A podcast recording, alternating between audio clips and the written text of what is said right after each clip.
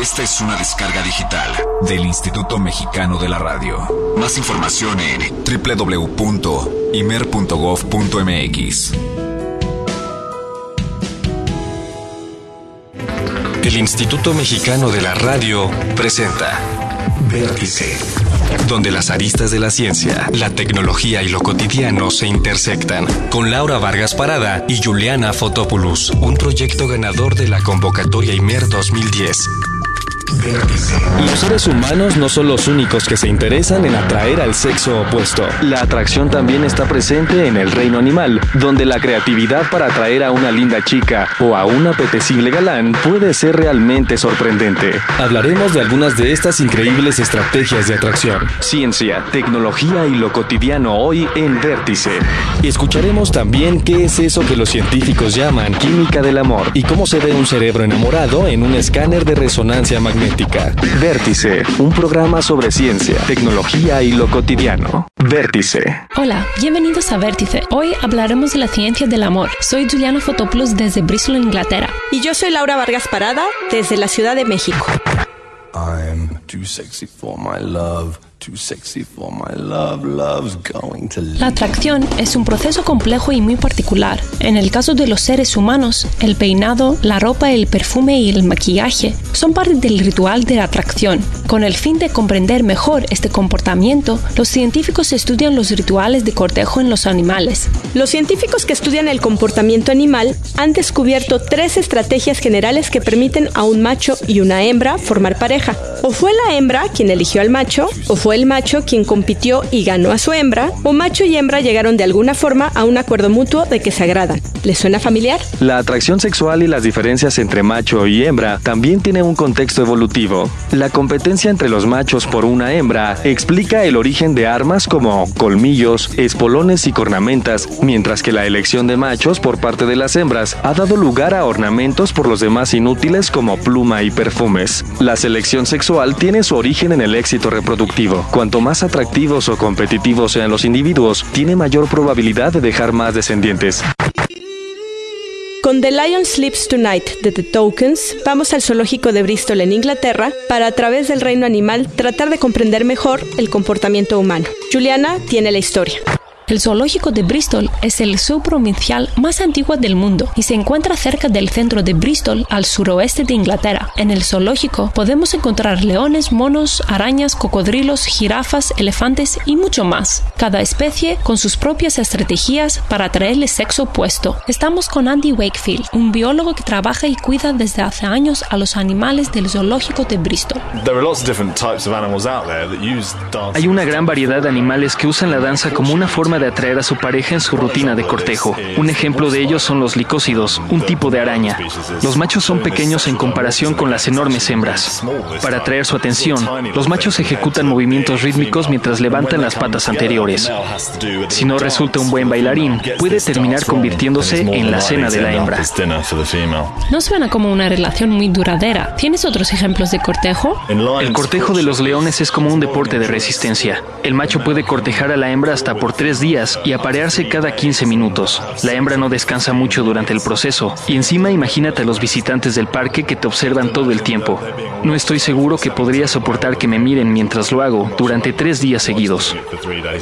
Cuando se habla del cortejo animal, mucha gente menciona algo conocido como dimorfismo sexual. ¿A qué se refieren? Llamamos dimorfismo sexual a las diferencias que existen entre machos y hembras, y que a menudo tienen que ver con las diferencias en el tamaño, la forma o la apariencia. Por ejemplo, la hermosa y enorme melena del macho es única entre los felinos, y los hace verse más grandes de lo que en realidad son.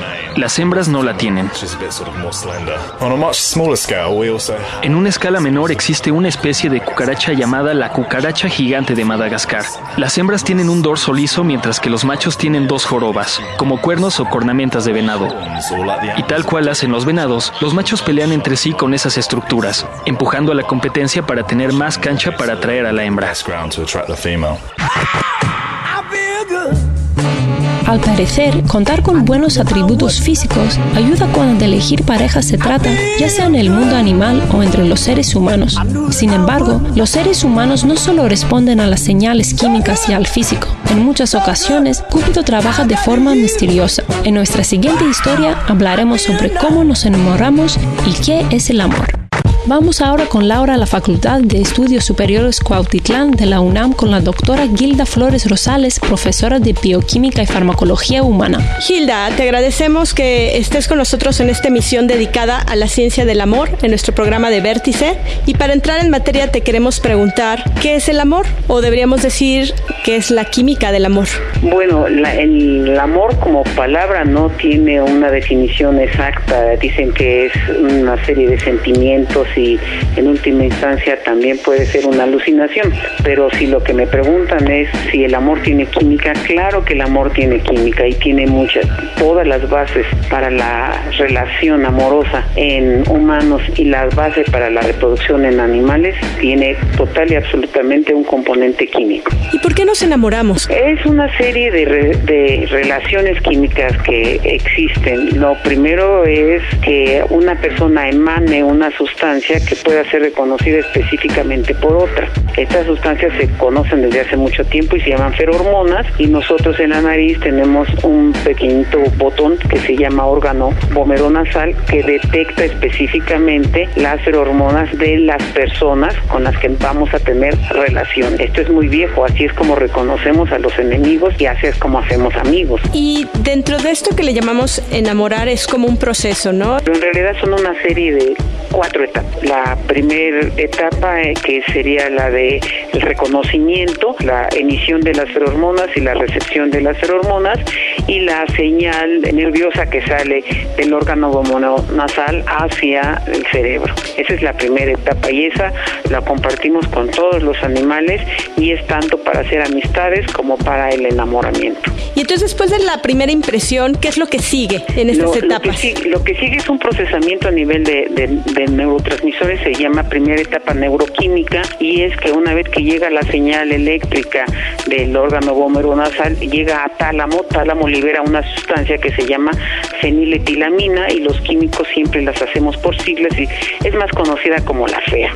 Esta sustancia ah, hace una orquestación de todas las demás sustancias que van a empezar como cascada a producirse y después de que organiza al cerebro que hace que se omnibule, este no puede pensar, no puede hablar, no puede pensar, no puede hacer muchas cosas, no puede oír, eh, se siente ciertas sensaciones, aparecen otras como pueden ser la norepinefrina y la dopamina o una o la otra o las dos y entonces la sensación aparte de que te bloquea el, cerebro, no puedes hablar bien, no puedes ver bien, no puedes oír bien. Y es cuando el cerebro hace sus juegos y te puede hacer oír musiquita o que veas angelitos, cosas por el estilo, pero lo que sí es biológico es que se dilata la pupila y el, músculo liso del, eh, aparato digestivo se mueve, la gente joven dice que siente mariposas en el estómago, todas estas sensaciones hacen que las rodillas se te curven un poco, la espalda también.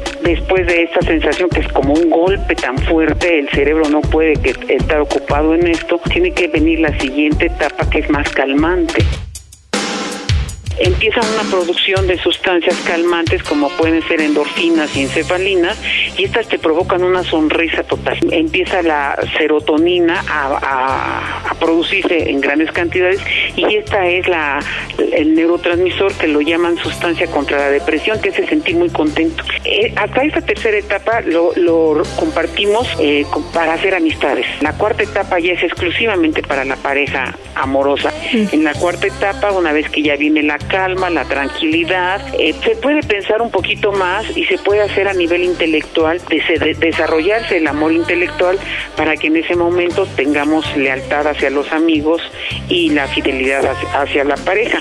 Lo que hace esta última etapa es que ya se llama neuroendocrina, ya aparece la producción de hormonas. Románticamente se llama la pasión. Finalmente le preguntamos a Hilda cuál es su canción favorita que le hace pensar en su amor. Alma mía, María Grieber. Y yo encontrará un alma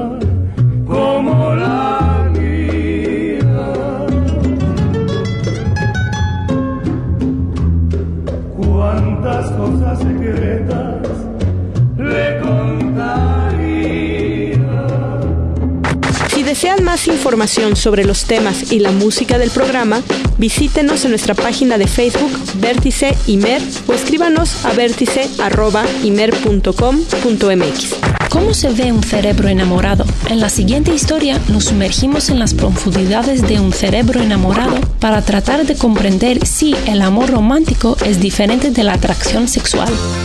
Cuando uno se enamora, al mundo entero podría parecerle que hemos perdido por completo la cabeza. Una especie de enfermedad mental que mezcla manía, demencia y obsesión y hace que la gente abandone a sus amigos y familia, a la vez que se desarrolla un comportamiento característico. Llamadas telefónicas compulsivas, serenatas, gritar en plena calle, fácilmente podría confundirse con una psicosis. Pero ahora, por primera vez los neurocientíficos han logrado producir imágenes por escáner de esta actividad neuronal febril, antes de que se transforme en la fase de romance con vino y rosas o unas vacaciones juntos, que señalan la rutina del compromiso a largo plazo. El estudio publicado en el Journal of Neurophysiology sugiere que el amor romántico es diferente de la atracción sexual. En el amor romántico las neuronas se comportan como cuando uno tiene hambre, sed o ansiedad por consumir una droga, un estado muy diferente al que produce la excitación y el afecto. Conforme la relación se hace más profunda, las imágenes obtenidas por una técnica llamada resonancia magnética funcional sugieren que la actividad de las neuronas asociadas al amor romántico se alteran ligeramente, incluyendo en algunos casos áreas del cerebro más primitivas que están involucradas con los lazos duraderos. Esta investigación sugiere que la participación del cerebro primitivo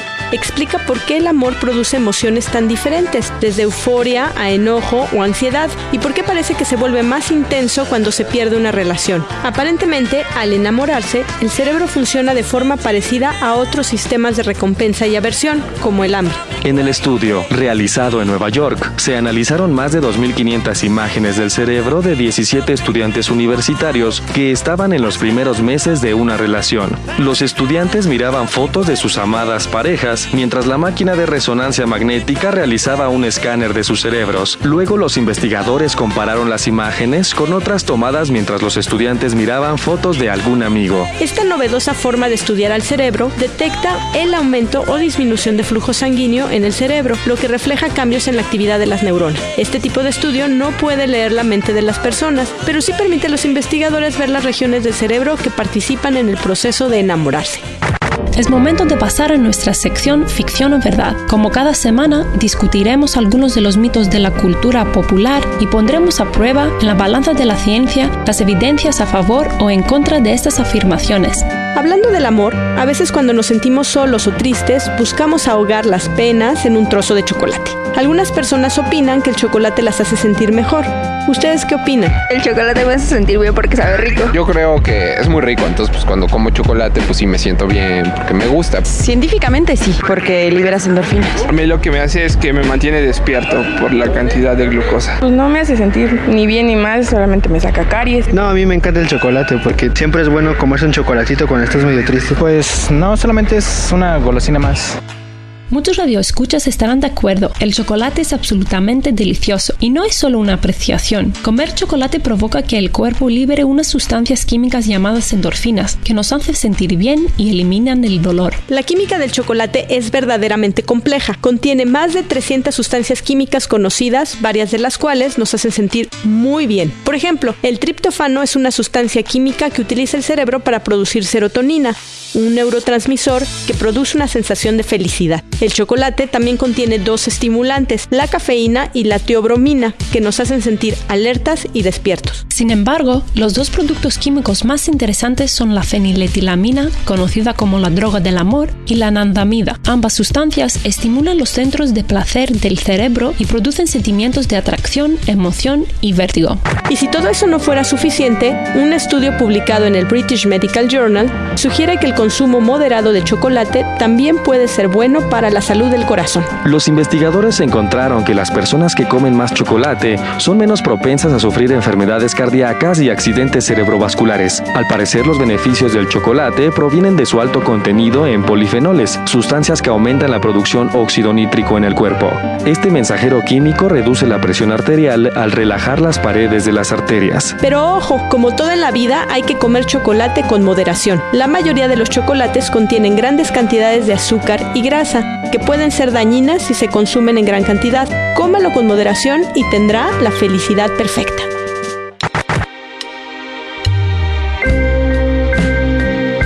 Conclusión, comer chocolate no solo nos hace sentir mejor, esta droga del amor natural es definitivamente un buen regalo para esa persona especial. No lo dude, una caja de chocolates compartida sabe aún mejor. Recuerde, si desean que se discuta un mito en particular en el programa o quieren más información sobre los temas que presentamos, escríbanos a vérticeimer.com.mx o visítenos en Facebook Vértice Imer. Gracias por acompañarnos en este programa dedicado a la ciencia del amor. Yo soy Juliana Fotopoulos. Los esperamos la próxima semana en una nueva edición de Vértice dedicada a la ciencia y los desastres naturales. Hasta pronto. Hasta pronto.